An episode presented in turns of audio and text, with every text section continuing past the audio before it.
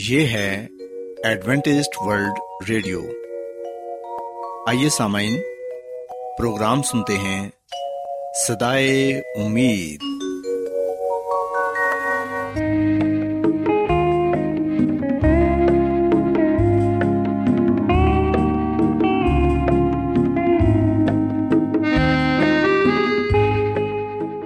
سامعین، پروگرام صدائے امید کے ساتھ میں آپ کی میزبان فراز سلیم اور صادق عبداللہ خان آپ کی خدمت میں حاضر ہیں۔ ہماری طرف سے آپ تمام سامعین کی خدمت میں آداب۔ سامعین، امید کرتے ہیں کہ آپ سب خدا تعالیٰ کے فضل و کرم سے خیریت سے ہیں، اور ہماری یہ دعا ہے کہ آپ جہاں کہیں بھی رہیں خداوند خدا آپ کے ساتھ ہوں اور آپ کی حفاظت اور رہنمائی کریں۔ سامعین، اس سے پہلے کہ آج کے پروگرام کو شروع کیا جائے، آئیے پہلے پروگرام کی تفصیل سن لیں۔ پروگرام کا آغاز ایک گیت سے ہوگا، اور اس کے بعد بچوں کے لیے بائبل کہانی پیش کی جائے گی، اور سامعین پروگرام کے آخر میں خدا تعالیٰ کے پاک کلام سے پیغام پیش کیا جائے گا، اور اس کے علاوہ پروگرام میں روحانی گیت بھی شامل کیے گئے ہیں۔ تو سامعین، آئیے آغاز اس خوبصورت گیت سے کرتے ہیں۔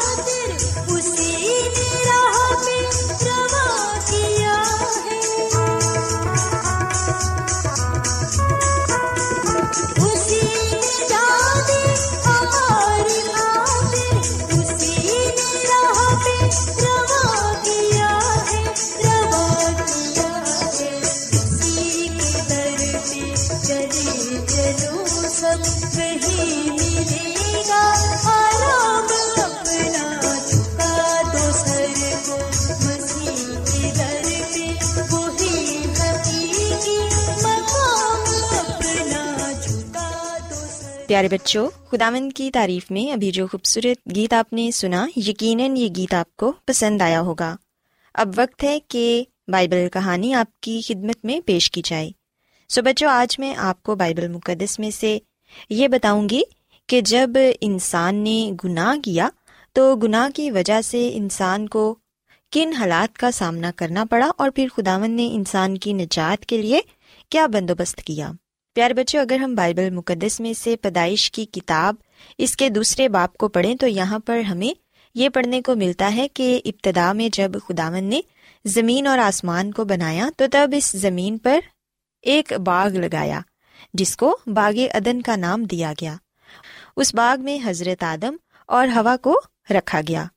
وہ باغ بہت ہی خوبصورت تھا کیونکہ اس میں بے پناہ خوبصورت پھول، درخت، پھل اور ہر طرح کی آسائش تھی۔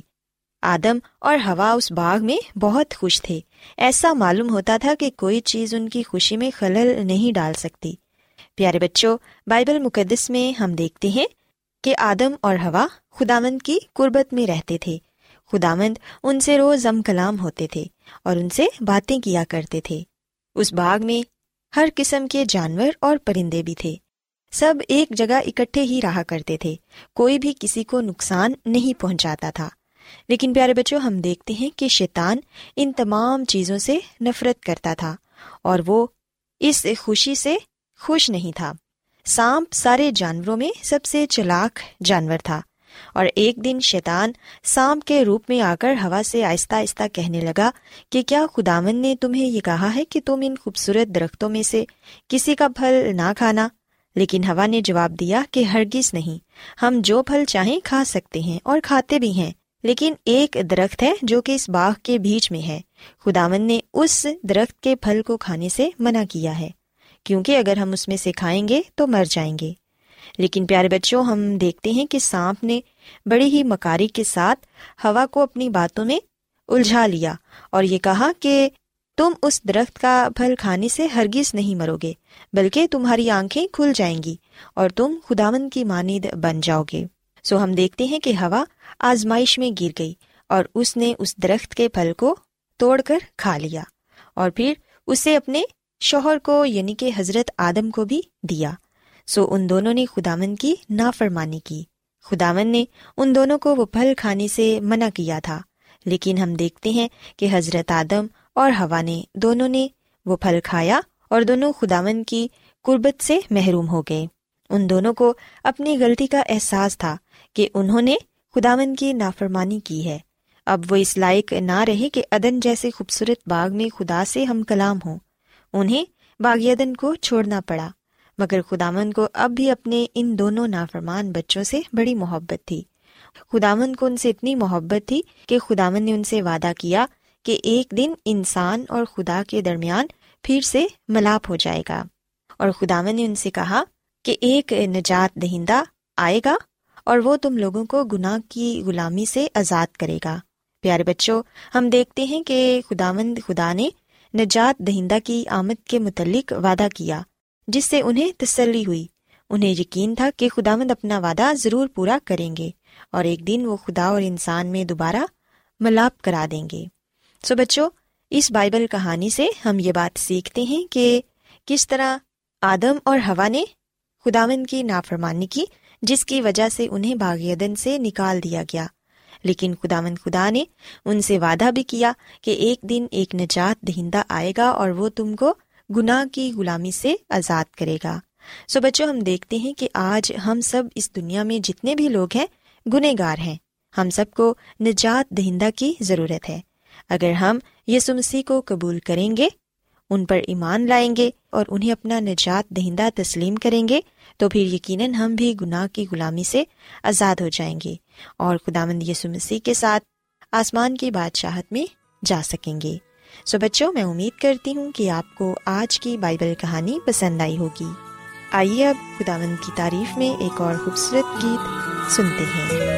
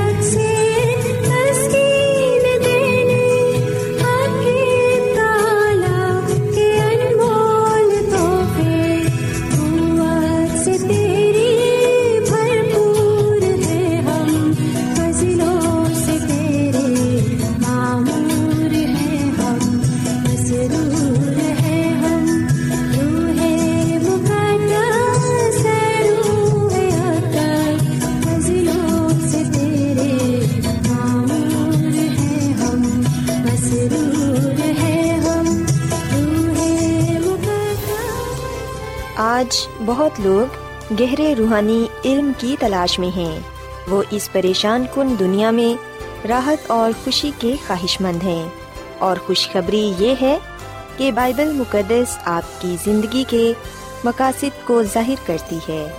اے ڈبلیو آر پر ہم آپ کو خدا کا کلام سکھاتے ہیں جو اپنی گواہی آپ ہے۔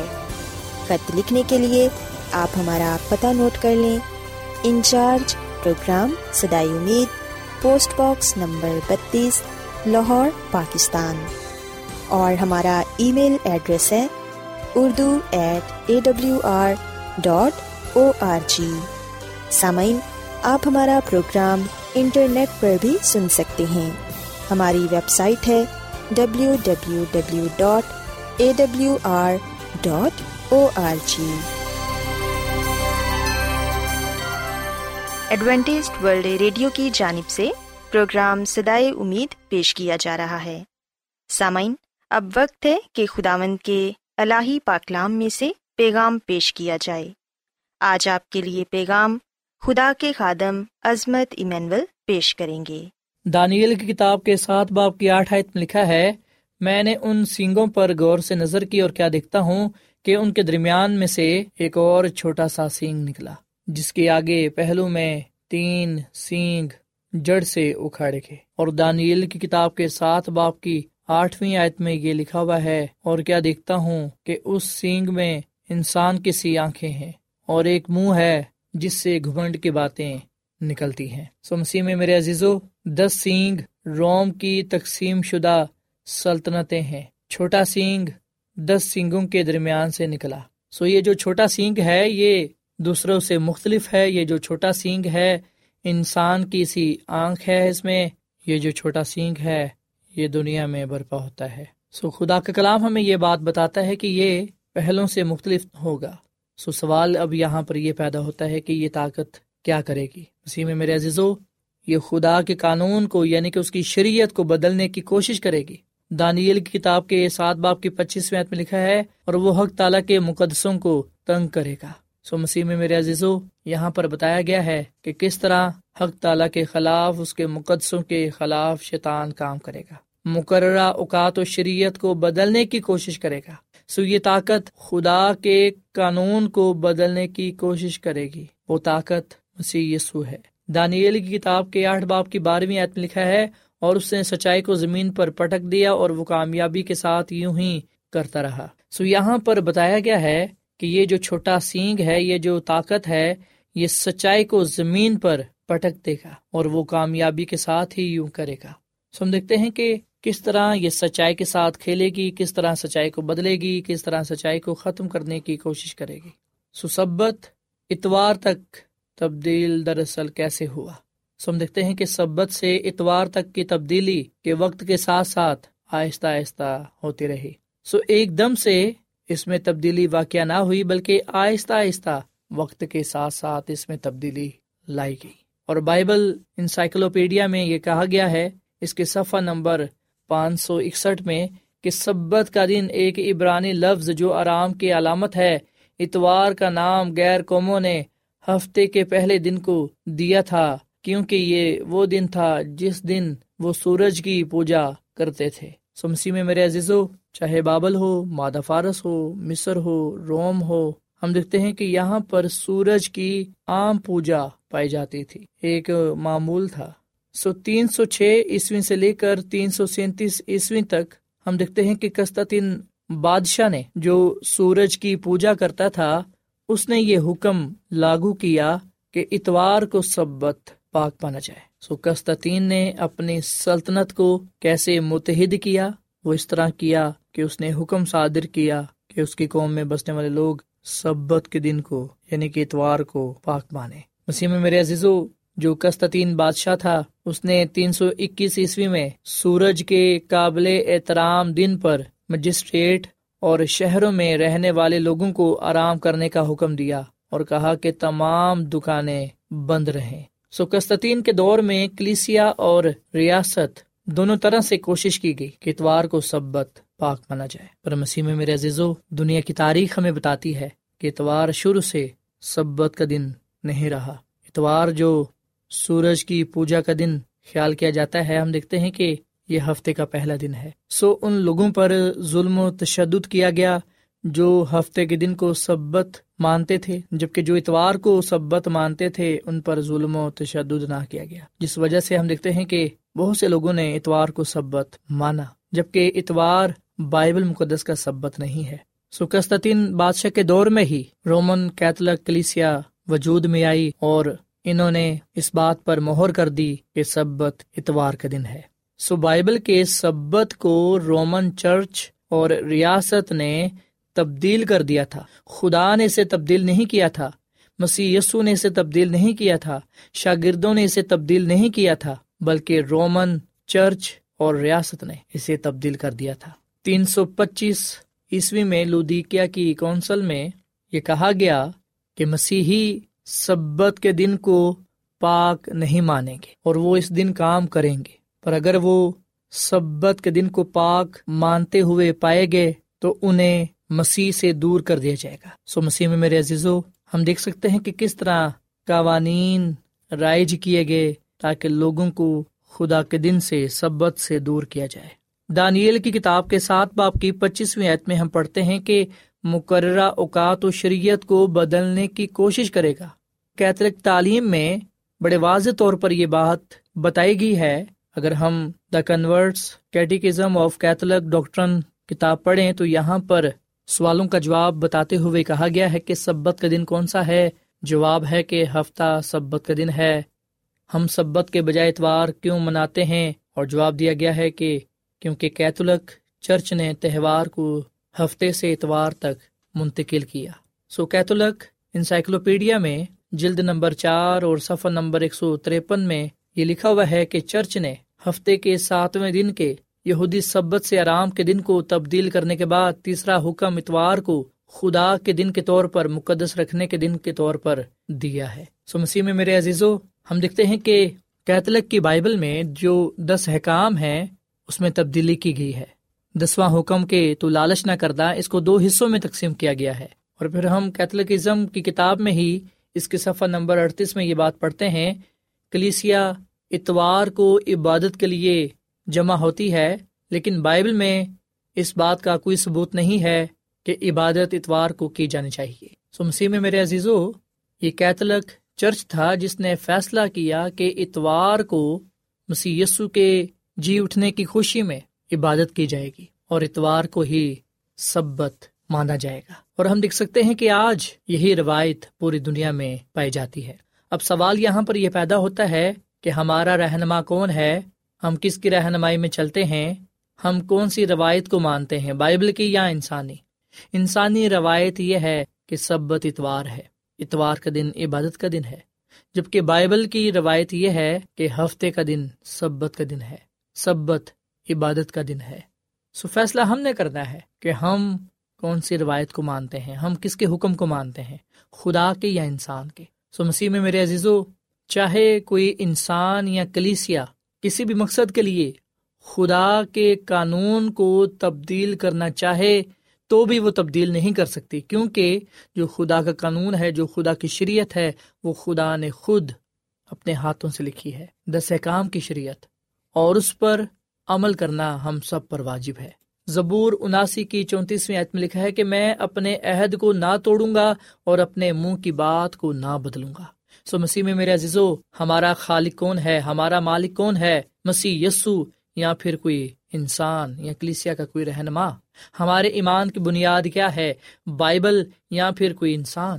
ہم روحانی معاملات میں کس کا اختیار قبول کرتے ہیں، بائبل کا یا کسی کلیسیا کا؟ آئے ہم آج اس خدا کی پیروی کریں جس نے باغ عدن میں آدم اور حوا کو رکھا، آئے ہم اس خدا کی پیروی کریں جس نے بزرگ موسیٰ کو دس احکام دیے، آئے ہم اس خدا کی پیروی کریں جس نے مسیح یسو کو اس دنیا میں بھیجا، آئے ہم مسیح یسو کی پیروی کرتے ہوئے خدا کے دس حکموں پر عمل کریں۔ مکاشفہ کی کتاب کے چودھویں باب کی بارہویں آیت میں لکھا ہے، مقدسوں یعنی خدا کے حکموں پر عمل کرنے والوں اور یسو پر ایمان رکھنے والوں کے صبر کا یہی موقع ہے۔ سو مسیح میں میرے عزیزو، زمین کی تاریخ کے آخری دنوں میں خدا کے پاس لوگوں کا ایک گروہ ہوگا جو یسوع سے محبت کرتا ہے اور اس کے حکموں پر عمل کرتا ہے۔ بے شک شیطان نے جس طرح آدم اور حوا کو گمراہ کیا، جس طرح شیطان نے بزرگ موسیٰ کے دور میں بھی لوگوں کو گمراہ کیا، اور آج بھی شیطان لوگوں کو گمراہ کر رہا ہے اور دھوکے کے ذریعے انہیں خدا کے کلام سے، سچائی سے دور کرنے کی کوشش کر رہا ہے۔ اگر شیطان ہمیں یہ کہے یا کوئی بھی شخص ہمیں یہ کہے کہ خدا کے ہاں تمام دن ایک جیسے ہیں، تو ہم صاف لفظوں میں اسے یہ بات کہیں کہ خدا کے ہاں تمام دن ایک جیسے نہیں ہیں۔ خدا نے صرف ایک ہی دن آرام کیا اور وہ سبت کا دن ہے، سبت کا دن ہی ساتواں دن ہے، سبت کا دن ہی خدا کا دن ہے، سبت کا دن ہی عبادت کا دن ہے، سبت کے دن کو ہی خدا نے برکت دی ہے۔ سو خدا کے نزدیک تمام دن ایک جیسے نہیں ہیں، بلکہ ہم دیکھتے ہیں خدا نے خود سبت کے دن کو برکت دے کر تمام دنوں سے افضل ترین دن مقرر کیا، قرار دیا اور مقرر کیا کہ ہم یاد کر کے سبت کے دن کو پاک مانیں۔ سو ہمارا چناؤ کیا ہے، ہم نے بائبل کی بات ماننی ہے یا روایات کی، ہم نے مسیح کی بات ماننی ہے یا انسانی رہنماؤں کی؟ ہم نے خدا کی شریعت کو قبول کرنا ہے، خدا کی شریعت کی پیروی کرنی ہے یا انسانی قوانین کی؟ ہم نے خدا کی ہدایات کو اپنانا ہے یا انسانی تعلیم کو؟ ہم نے خدا کی راہ کو اپنانا ہے یا پھر انسانی راہ کو؟ فیصلہ ہم نے کرنا ہے، چناؤ ہمارا اپنا ہے۔ کیا آج آپ یہ کہیں گے کہ ہاں یسوع، میں نے تجھے چن لیا ہے، میں نے یسوع کو چن لیا ہے، میں نے اس کا راستہ چن لیا ہے، میں اس سے پیار کروں گا، اس کے حکموں کی پیروی کروں گا، میں اس کے پیچھے پیچھے چلوں گا؟ سو مسیح میں میرے عزیزو، خداوند آج ہم سب کو اپنے پاس بلا رہا ہے، وہ چاہتا ہے کہ ہم اس کی پیروی کریں، اس کے حکموں پر عمل کر کے اپنی محبت کا، اپنی وفاداری کا، اپنے ایمان کا اظہار کریں۔ آئے ہم یشوع نبی کی طرح یہ بات کہیں، جیسے کہ ہم یشوع نبی کی کتاب کے چوبیسویں باب کی پندرہویں آیت میں پڑھتے ہیں کہ آج ہی اسے جس کی تم پرستش کرو گے چن لو، اب رہی میری اور میرے گھرانے کی بات، سو ہم تو خداوند کی پرستش کریں گے۔ سو خداوند ہم سب کو یہ توفیق عطا فرمائے کہ ہم خداوند یسوع مسیح پر ایمان رکھتے ہوئے خدا کے دس حکموں کو مانیں، جس میں سبت کا حکم بھی شامل ہے، جو خداوند کا دن ہے، سبت کا دن ہے، جسے ہم نے پاک ماننا ہے اور اس کے نام کو عزت اور جلال دینا ہے۔ خداوند ہم سب کو اپنے ساتھ وفادار رہنے کی اور اس کلام پر عمل کرنے کی توفیق عطا فرمائے، آمین۔